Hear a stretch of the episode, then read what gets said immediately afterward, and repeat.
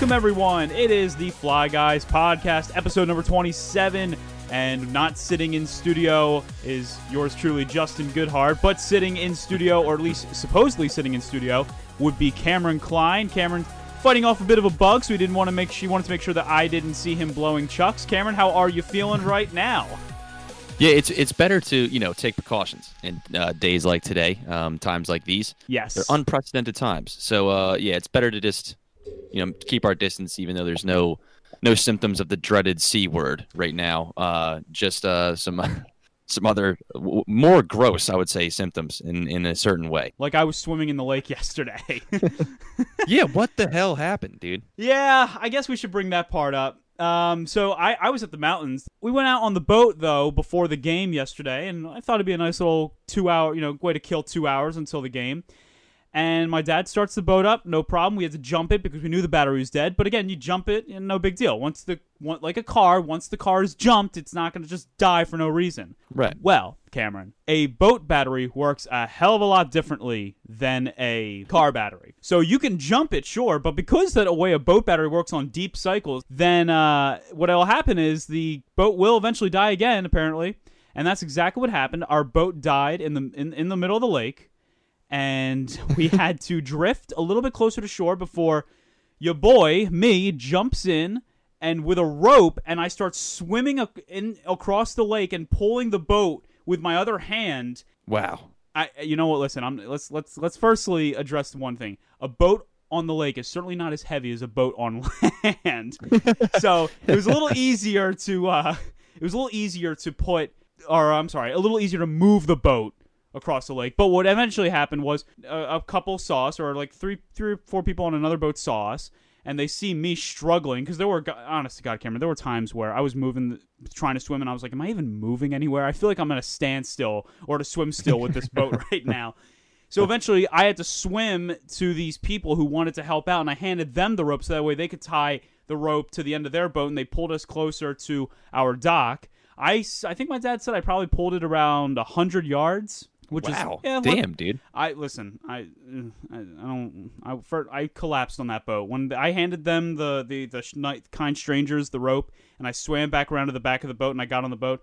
I stood up for a half a second, and then I just completely collapsed because I was so exhausted for what had happened. But, um, but yeah, other than that, I'm doing pretty good in this moment. Uh, I'm very pumped because yesterday was a great day. Hockey's back after this weekend. I watched pretty much every single game that was played.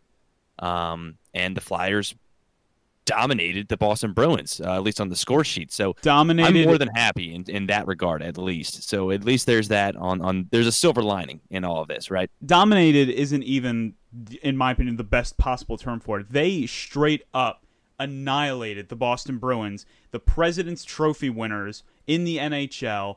And it really only took about 40 minutes for the game, or really less than 40 minutes, to determine that this Flyers team was better than this Boston Bruins team. And we'll get into that in all in a second. We're going to talk to you also.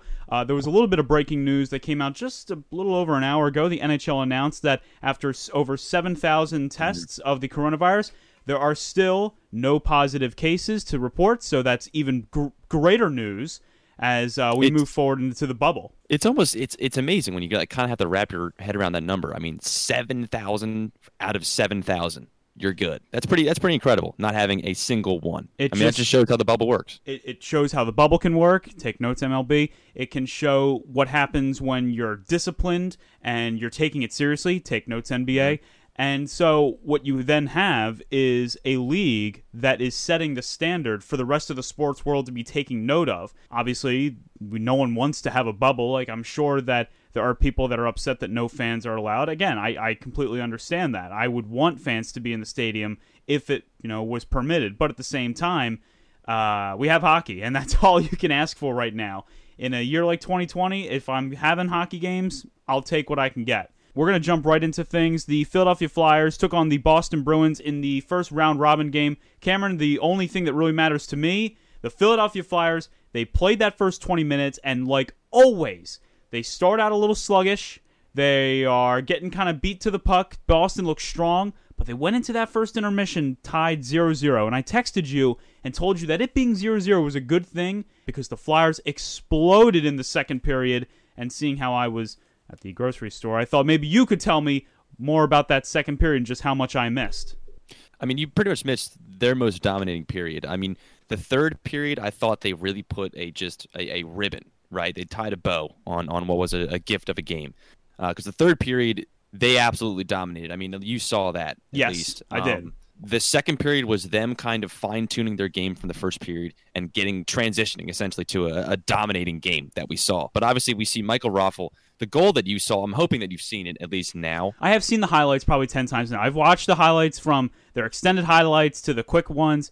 That goal from Michael Raffl, where he backhands it over the glove of Yaroslav Halak, was one of the prettiest moves that I've ever seen that guy make in his entire career. Yeah, it was it was absolutely nasty.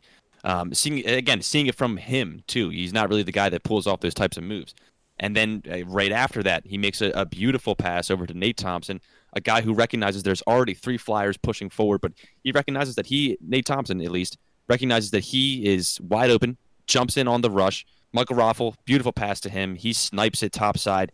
It was an absolute laser beam, something again that you don't expect to see from Nate Thompson. Um, Nate I mean, Thompson, yeah, a guy who's a, a fourth liner a guy who I mean when we when we picked him up during the trade deadline this season, I was not expecting him to make a goal like that. Um, but it, it was absolutely beautiful. Now the greatest part about this whole second period, in my opinion, was how Boston scores, and it was kind of a little bit of a chippy goal. It was a goal that bounces off of Robert Hagg right past Hart.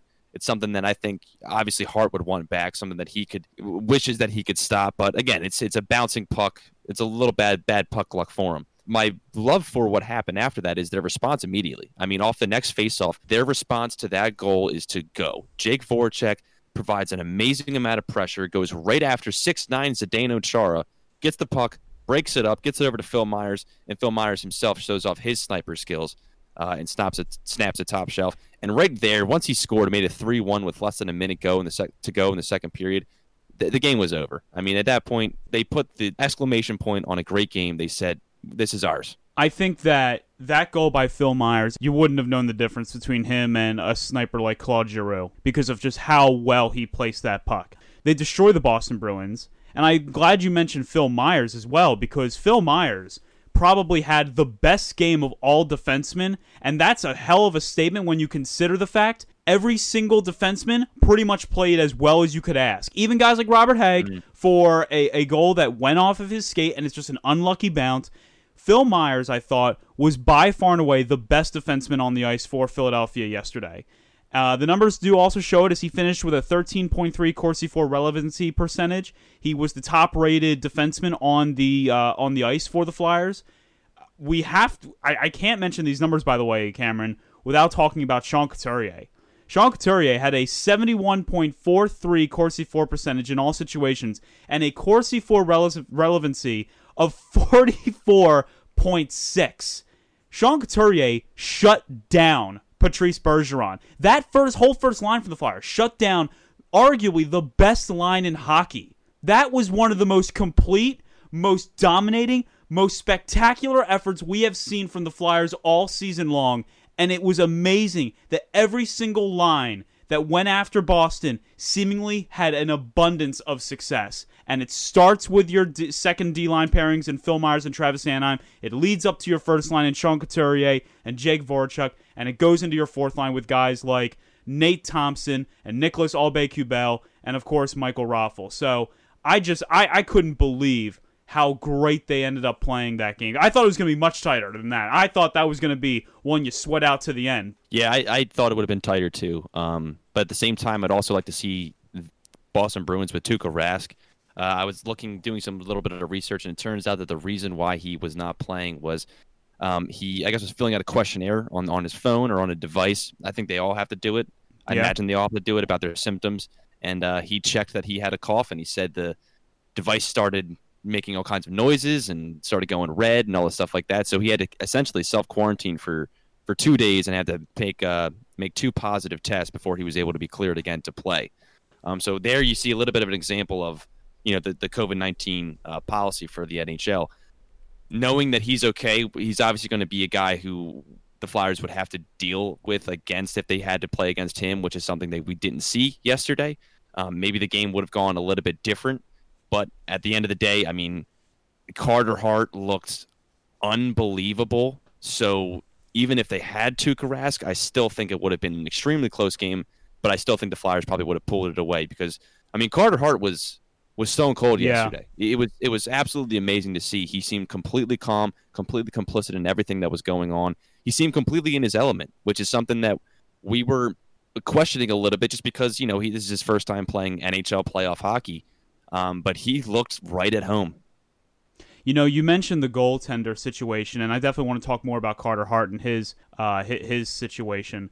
But I mean, Yaroslav Halak coming into the game, you know, throughout the regular season, he had played 31 games. He was 18 6 and 0 and six overtimes. This guy still had a 2.39 GAA with a save percentage of 919. So it wasn't like you were replacing uh, Yeah. Tuukka Rask with you know some slouch. And I get Tuukka Rask is indeed a Vezina finalist, but I thought the way that they were able to attack Yaroslav Halak, who's had a very fine NHL career, was really encouraging. And getting back to Carter Hart, he was 34 35. And Cameron, I think you would agree with me when I say he wasn't making spectacular, like, he wasn't making jaw dropping saves. And no, the they re- weren't highlight reel. because he did such a great job with rebound control because Mm-hmm. he was in the right he was te- so technically sound where at all times when Boston had opportunities he didn't have to make those saves where he was in, in front of his net was where exactly he needed to be every single time. Even on the goal that he let in. You even say it's it's kind of a chippy goal. It's a goal that probably doesn't happen 7 times 8 times out of 10 he just happened to get the one or two times that it's going to happen. He was so calm, measured, collected.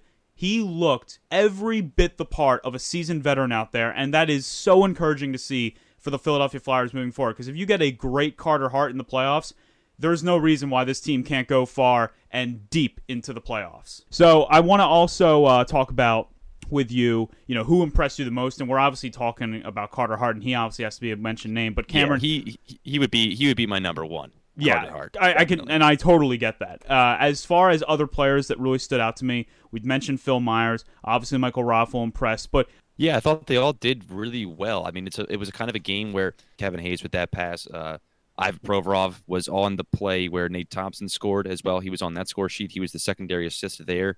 Um, but other than that, I mean, we didn't really see them too often, like you mentioned. But at the same time, we didn't see them making any mistakes either. no one So- made any mistakes. It felt like exactly. So so for the veteran players, I mean, they they did what they were supposed to do. Did they blow everybody's socks off with some amazing dangling or a big hit or anything that made a highlight reel? No, but what they did was they got the job done. They were in the right position at the right time. They broke out the right way. Maybe not as much in the first period as we would have liked, but second period, third period, everything was set up perfectly. They executed their game plan to a T and it worked. So sure, we didn't see them pull off anything amazing, but it was it, it resulted in an amazing result. So I think another aspect of this as well is just how the, this is an example of the Philadelphia Flyers not being like a star-studded team like the Tampa Bay Lightning, but just being in the exactly correct spot where they need to be at every single Right. critical juncture during a game. And so they don't have a Steven Stamkos or an Alexander Ovechkin or even Patrick Maroon, but what they do have are a bunch of players that know exactly what they need to do and a group And- of and- solid talent. And Justin, what do you attribute that to? Alain Vigneault, Right, who right. has been Coaching, exactly. I, I mean, it's going to come back to coaching throughout. We're going to mention the coach so many times throughout the playoffs, and hopefully, we'll be mentioning the coach so many times throughout the next decade because this Mm-hmm. coach has done such a great job with holding people accountable. Again. They did not come out looking great in that first period. Boston looked fast. I texted her, like this Boston team, the way they exit the zone, the way Oh, that yeah, they are yeah. fast, they look unbelievable right now. And um, you know, you said that that was a terrifying thing to think about. Well, you know what? This is what happens with an Alain Vigneault Flyers led team. You know, they have a sluggish start. They get into the locker room. They make the uh, uh, proper adjustments. They talk about what they need to do, and boom, what have you got? You've got a three-one lead heading heading into the third period.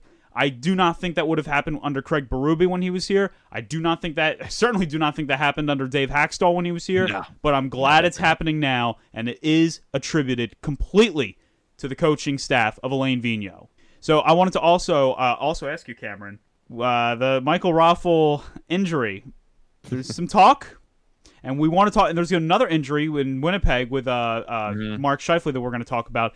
But uh, did you think it was? Uh, did you think it was a little intent? Did you think it was a slew foot, uh, dirty shot, or just an unfortunate play? Nah, I mean, it's hard to call that a slew foot. I mean, it obviously his his leg was behind Raffl's leg, but I, I wouldn't go as far as to say it was an intentional slew foot. It looked me to me more like a, a hockey play that just went wrong. Um, I mean, it, it did frustrate me. It obviously frustrated Michael Raffl. He looked He looked mad. angry, That's but the at one- the same time, he always looks angry. Even when he scores, he kind of looks pissed off. So like, Scott Laughton was pretty I don't pretty really know how to judge it. Well, yeah, yeah, of course. It's it's funny because he seems like one of the more quiet guys, but Scott Laughton also seems to be like getting the perfect person to get under players' skins. You would think that it'd be TK, but at the same time, like Laughton is to me right up with there or right up in there uh, with TK in terms of trash talking. But but no, I don't think that was necessarily intentional. And believe it or not, even the the Winnipeg one, I don't know if you want to get into this now or, or later. We'll, we'll wait a bit, but you don't. But Okay, my guess is that you don't find it to be the most egregious play. No, especially given like the, the person doing it. I'm, I feel like a lot of people are making a judgment based off the person who was involved in the hit. And again, this is in terms of the Calgary Winnipeg, but we'll get into that later. But no, for the Michael Raffl one, I, I wouldn't say it was necessarily intentional. Um, it looked like a bad hockey play, and the great thing too, uh, apparently, is from from what I'm hearing, is that the Michael Raffl injury isn't as bad as uh, some people have been speculating. So we might miss him for the rest of the round robin. Maybe I'm hoping. Uh, but I'm hoping he'll be back ready to go when uh, the actual elimination rounds come. I think that uh, they said that, or Alain Vigneault said that he'll be out for a little while, which that doesn't. That's obviously not what you want to hear, but at the same time, that doesn't sound indefinite. That sounds like we're going to get him back at some point. And also, you know, while we're on this subject now, I'll just bring it up. The Flyers did announce, or I guess Alain Vigneault announced, that Joel Farabee will be taking over for Michael Raffl's spot. I tweeted this out. I'm sure you agree, Cameron. This Flyers team has a lot of depth, and they can overcome an injury to a guy like Michael Raffl. And I think starting with a guy like Joel Farabee is a great example of that because he was a, an impressive rookie. He wasn't great, he wasn't spectacular, but he was a good rookie player that knows exactly what he needs to do as he's stepping back into the lineup. Oh yeah, definitely. We also talked about how um, we would like for him to get some playoff experience too. I remember. And here you go. more- yeah, with Eric Reese about that. Now, obviously, we wish it came differently. We wish it wasn't coming as a result of an injury. But yeah, I think this is this is a great opportunity for Joel Farabee, and I, I think he's going to do fine, if not possibly excel. I mean, he may earn himself a spot on the, the the permanent roster for the rest of these playoffs, depending on how he plays. Like you just mentioned, I mean, he's had a, a relatively solid rookie season. You know, he didn't again blow anybody's socks off with what Yeah. he did, but he showed that he was competent. He was where he needed to be, and he seems to me, at least, that he's up at the NHL level. So. Uh, I, I think it's a great opportunity for him, and I'm excited to see him too. So we'll talk more about the Flyers and the Capitals game in just a little bit. I just want to talk about what's going around the NHL at this point. And uh, Cameron, let, let me just firstly say this: if March Madness and college basketball taught us nothing, is that you don't necessarily trust the five seed versus the twelve seed. And that became especially apparent in the NHL elimination rounds or the qualifying rounds as the Chicago Blackhawks took out the Edmonton Oilers in game one of their series, and the Montreal Canadiens taking out the Pittsburgh Penguins in overtime. The Hurricanes beating the Rangers 4 to 1 to take a 2 0 series lead. The Islanders defeated the Panthers 2 to 1 the other night. I think they resumed their series to uh, either tonight or tomorrow. And then the Flames and Jets who are also playing right now. Uh, the Flames winning game 1 4 to 1. That that series that's going to be the chippiest series probably of all the qualifying rounds. But Cameron, uh, what shocked you the most from this uh, early uh, qualifying match? Or I would have to say it was it was the Penguins game because I like Chicago again. We mentioned when we had Eric Reese on the show a little while back, and we did this this playoff preview. Um, Chicago still has pieces of their dynasty team, so they still have Jonathan Toews, who was a, a key factor in the reason why they won against Edmonton. They still have Patrick Kane. Uh, Duncan Keith even got in on the scoring sheet, so it didn't necessarily surprise me as much because again, also with Edmonton, they don't have the strongest defense and the strongest goaltender. I mean, Mike Smith was literally spanked at one point. I mean, Jonathan Toews banked a goal off of his butt. So I mean, literally spanked. Um, it was What- a tough look. It was a very tough look for Edmonton. What the hell is Edmonton doing not starting Mikko Koskinen? What the hell are they doing? Do they not? I picked this team to go to the Cup, and they're already man. doing crap like this. I mean, what what have they been doing for the last 10, 20 years? Looking for I mean, goaltending and defense. Yeah, let's be honest, and, and not, but not. They're looking for it, but it seems like they're not really looking too hard because they don't really go out of their way too much to try to improve their their defense and their goaltending as much. I mean, they kind of just pick up guys who are, you know, journeymen at best for the most part. You know, um, here's the thing: Mike Smith is. I agree with you. He's a journeyman, and he's and he's certainly like he didn't even have a very good regular season. He was such an average, average goalie Right. in the regular season that having him in the playoffs should not have been even a question of like, okay, we're not going to start this guy that has like a 902 save percentage. They had Mikko Koskinen, who had started 38 games, or I'm sorry, started 34 games, and he had a 275 GAA with a save percentage of 91. A 917 save percentage, people, is a good thing to have. That's a good save percentage. So why they decided to go with Mike Smith over him, I have no clue, but they got exactly what they deserved by just getting figuratively and literally spanked by the Chicago Blackhawks.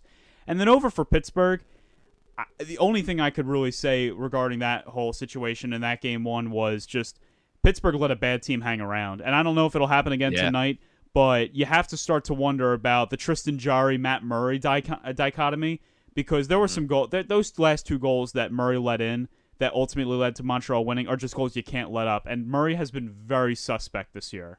I think the third one wasn't as much of his fault because I mean Petry came flying in the zone and nobody picked him up, literally nobody. Uh, but yeah, the first the first one was very bad. Now a lot of Penguin fans, uh, you know, looking on Twitter, obviously want them to start Tristan Jarry because he had a better regular season for the most part. Yeah. Um, but apparently they're they're sticking with Matt Murray uh, going into tonight's game, so I, it's going to be interesting to see. But like you said, I, I'm also interested to see how they rebound from this. We talk a lot about Mike Sullivan and how he's a great coach. Uh, I think that he's going to try to make the, the necessary adjustments to win a game or win this game. I, I, don't see. I, I still don't see Pittsburgh losing this series. Um, I don't think there's any it- cause for concern for Pittsburgh fans just yet. If they lose, No, to, but- they lose tonight, then there can be some concern. oh yeah. Well, that's the other thing too is that in, in these elimination games, these best of five throughout history, I think there's only been 56 total played. I, I saved a stat earlier from I know what I know what stat you're it referencing. It's it Yeah. teams are 55 and one in best of five situations when they've taken a two nothing series lead. Which yeah. I, so I- if Montreal wins tonight. they have a pretty well over 95 percent chance of winning the actual series. and that's that's pretty that's pretty scary for Pittsburgh. I mean, that's uh, pretty scary, pretty embarrassing to be I- completely honest with you. I expect Pittsburgh to come out in kind of like a blitzkrieg looking manner. I think they're going to try and do Mhm. everything to, to put Montreal away early. I would say to for Montreal fans, if if your team survives the first 20 minutes and you're either tied or just maybe down by a goal, that might be a very good thing for the Montreal Canadiens. Uh, yeah, and a big piece for their success was Carey Price too. He did oh my well. goodness gracious, he was phenomenal. Yeah, he he hey he wants that he wants that Stanley Cup. You know he's he's gotten all the other trophies. He's like I, I don't care if I have to do this all myself. I'm gonna get that cup. um, so he he played great. And the other thing too, like you mentioned as well, is like Pittsburgh just let them stick around. I mean, how many power plays did they have that they just didn't score on? They, and How many opportunities did they have? and It- they just y- they weren't on. even good looking power plays. They looked no. they looked very, very poor. So I thought that the way that Pittsburgh and you know what, it wasn't even like Pittsburgh played that great against Philadelphia in the exhibition game. They are still tr- Yeah, no. clearly finding their footing. Um, a lot of teams aren't really playing that well uh, with the power play, and this the because the team that I want to talk about next, the Winnipeg Jets, they were 0 for 7 in their game one, 0 for 7 on the power play in game Yeah. one against Calgary. And so, with that, I want to definitely mention the Mark Scheifele situation. The series uh, gets going, the game gets going, and almost immediately you have a situation with Matthew Tkachuk as he uh, checks Mark Scheifele, and you can't really see it from the program, but if you ask Paul Maurice, you can see it from the blue line camera. Matthew Tkachuk supposedly lifting up his leg and actually uh, cutting or doing something to the guy's ACL, as Paul Maurice put it, the head coach of the Winnipeg Jets. Cameron, it it certainly caused blood between the two the two squads, Winnipeg and Calgary. It has made it a very entertaining series already, but you don't seem to think that it was a uh, malicious injury. Uh, I'm kind of I'm with you, but at the same time, I'm kind of on the other side of it. I like I didn't I don't know like from the angle and something that happens that fast for a guy to to think that quickly to try to intentionally injure a player I think is really hard to do. I don't, I Um, don't think he was. I really don't think he went into that going. I'm going to you know try and end Mark Scheifele's career. I certainly don't think that. no. I think though that Matthew Tkachuk, much like all of the Tkachuks, have a history of playing really reckless hockey and making irresponsible decisions on the ice. And I think that this is a situation where Matthew Tkachuk made an irresponsible decision and luckily it looks like that it isn't going to be as serious as initially feared Mhm. but that was still a situation which could have ended a guy's career or at the very worst you're putting him out for a year and a half or at the very least, I should say. So I I really wasn't surprised that it came from a guy like Matt Tkachuk, and I'm not surprised at all that Winnipeg was infuriated by it. It also doesn't Yeah. help that now Winnipeg was is down Patrik Laine, so they're down they're down Mark Scheifele and Patrik Laine for game two, which is just a, it's a brutal situation to be in, Cameron. That's just that's a brutal brutal situation for them. Yeah, it's not looking good for them. Uh, and Calgary's a pretty offensive team, so it's going to be, you know, having two of your top scoring players gone and and not able to produce and help. The silver lining is maybe that they have something to rally behind now. You know, with with Mark Scheifele being down, Patrik Laine being down, they have to look at each other and say, you know what, guys, we, we it's, it relies on us now. you know, obviously, I wanted to quickly mention with you. We we briefly mentioned this. You didn't think that game one between the Rangers and Hurricanes fell, falls on the shoulders of Henrik Lundqvist. Game two, he certainly didn't fare much better. Are the Rangers making a mistake by not going with uh, uh, Georgiev over Henrik Lundqvist, seeing as also Igor Shesterkin is out for the at least for the first two games? Uh, It's hard to tell because again, yeah, the first game I don't blame him for. He went, I think, 34 for 37, and the goals that were against him weren't entirely his fault. I think after now, after losing two games, you might as well go with with the other guy at this point. Um, but at the same time, it's it's hard to tell. I mean, there's not a lot of defensive help for either of them. Now, like you said, game two for for Henrik has been was a little bit worse. That first goal against was was tough. Uh, Yeah, yeah, I, would think agree. He thought he, I think he thought he was it was going, you know, a top shelf, and it went right right underneath of his armpit, and it was not a good look for him. No, it's Um, it's one of those just not- mistakes where an aged goal he looked aged, and because like Yes. young Henrik Lundqvist Yeah. would have never made a mistake like that. Yeah, absolutely, one hundred percent. I felt the same. I thought the same exact thing. Same exact thing when I saw that. It was very uncharacteristic of Henrik Lundqvist. But at the same time, this Carolina Hurricanes team, I mean, they're you wanted to, you talked about the speed with with Boston. I'm seeing that same speed with Carolina. I mean, they seem they seem they seem like they're playing pissed off hockey. Like they're angry that other teams are are kind of sh- shooing them away and not really caring too much about them. Aren't really concerned with them. Sebastian Aho, what a game today! I mean, my Yes. goodness, the kid was on fire. Svechnikov with his first ever hat trick, the first ever Canes hat trick in playoff history Yes, they they are just a lot scarier than than at least I was was looking at them as going into this into these playoffs. So I think it even if you put any goaltender in there, they're going to have to their their plate's going to be full. Petr Mrazek, who has been playing phenomenally for Carolina throughout these first Yeah, please games. tell me you saw that glove save. Oh, Please tell me. Absolutely, absolutely, goodness. I did. Um, the one other game that I didn't even mention was last night's game between the Vancouver Canucks and the Minnesota Wild. I think we had Mm-hmm. both picked the Canucks to win that series, Cameron. And Yes. you know, it's, it's a good thing that they actually play the games because Minnesota not only beats Vancouver, but they shut them out three nothing. Stalock, the goalie for Minnesota, looked great. Vancouver had many opportunities to get on the board. They had their opportunities, but it just nothing was going for them. And then a little goal, a, a- a kind of a fluky goal that happens against Vancouver, kind of puts the kibosh on any comeback attempt that they had. I thought that Vancouver looked good. It was just really good. Um, I I think the whole game was a little bit distracted by the the uh, Ryan Hartman moment. I'm not sure if you saw that at all. oh, we're talking about the spear. Oh, oh, I didn't Yes, I didn't realize yes, it was yes. Ryan Hartman that had grabbed the stick. yeah, yeah. Ryan, uh, well, I'll tell you what. I don't know who. What was the name of that player that got? I, I couldn't. When I saw the video of that, I was like, "What are you doing? What are you doing?" Yeah, yeah. Like, one of the dumbest things I've ever seen. A uh, you're trying. You're already out for game one. You've already lost game one, right? Mm-hmm. So you're down 1-0. So the last thing that you need to do is put yourself in an even worse situation by spearing a guy on the bench, thus ensuring that you're not going to be playing in game two. Just yeah, Ryan Hartman knew what he was doing. I mean, he Oh, got exactly I what he wanted from 100%. from that whole exchange. So we get ready to move on into the round robins. The Flyers will be taking on the Washington Capitals, Cameron, on Thursday. Is that right? Is it Thursday? Yes, you we are ju- correct. We don't have a time yet. I know that. We don't have a time of Mhm. when they'll be playing. But Cameron, I, I assume you would feel good about their matchup going into that game with Washington, considering how we had played Washington earlier this season. You know, I think that the one thing that I want to see from Philadelphia going into this game against Washington is the same kind of swagger that they had going up against Washington in March and February.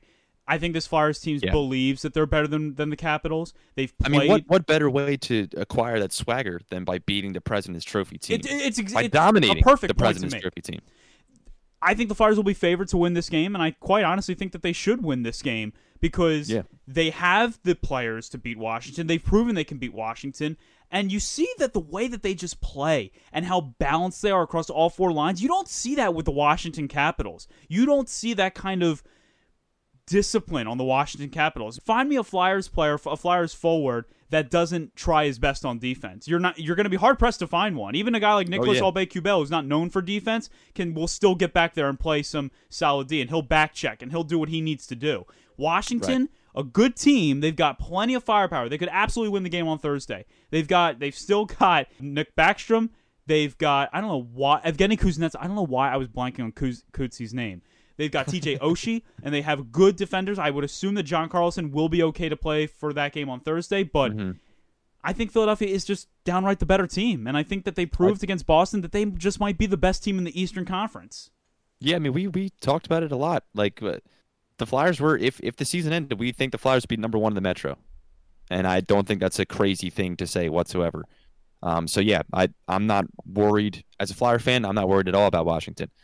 Um, you know, again, at the same time, we should not overlook them because, like you said, no, they have a no, no, lot, no, no, no. a lot of talent and the same amount of talent.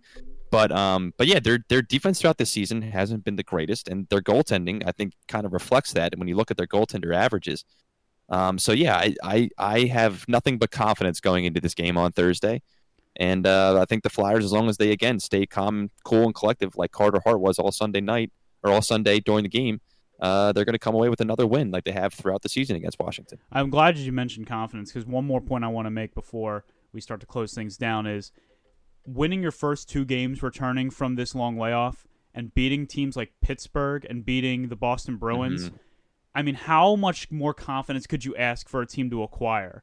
This team Yeah. has got to feel like they are truly still in that zone that they were in in mid March. I, I I can't think of another team that should have more confidence right now based on the first two games of the return to play than these Philadelphia Flyers. Yeah, no, I, I agree 100%. The Flyers are probably the most confident team uh, going into these playoffs, going into the rest of these playoffs moving forward. And I think after seeing what they've done in two games so far, I, if I'm on another team and I'm seeing the Philadelphia Flyers on my calendar, I'm sweating a little bit. I love that. I, I want teams to be sweating, Cameron. So, for the Fly Guys podcast, my name is Justin Goodhart. This has been Cameron Klein. Cameron, obviously, we just talked about the Flyers and what they need to do to make sure they beat the Washington Capitals. Any predictions ahead of Thursday's game? Uh, it W. That's pretty much all there is to that. Gonna get that dub. Um, I agree. I'm gonna go five-two Flyers over the Washington Capitals. Follow Cameron Klein on Twitter at Cameron Klein15 and myself at Goodhart Justin. Be sure to also check us out on Spotify if you don't use Apple Podcasts. Be happy, be healthy, everyone. Wear your masks, and as always, let's go Flyers.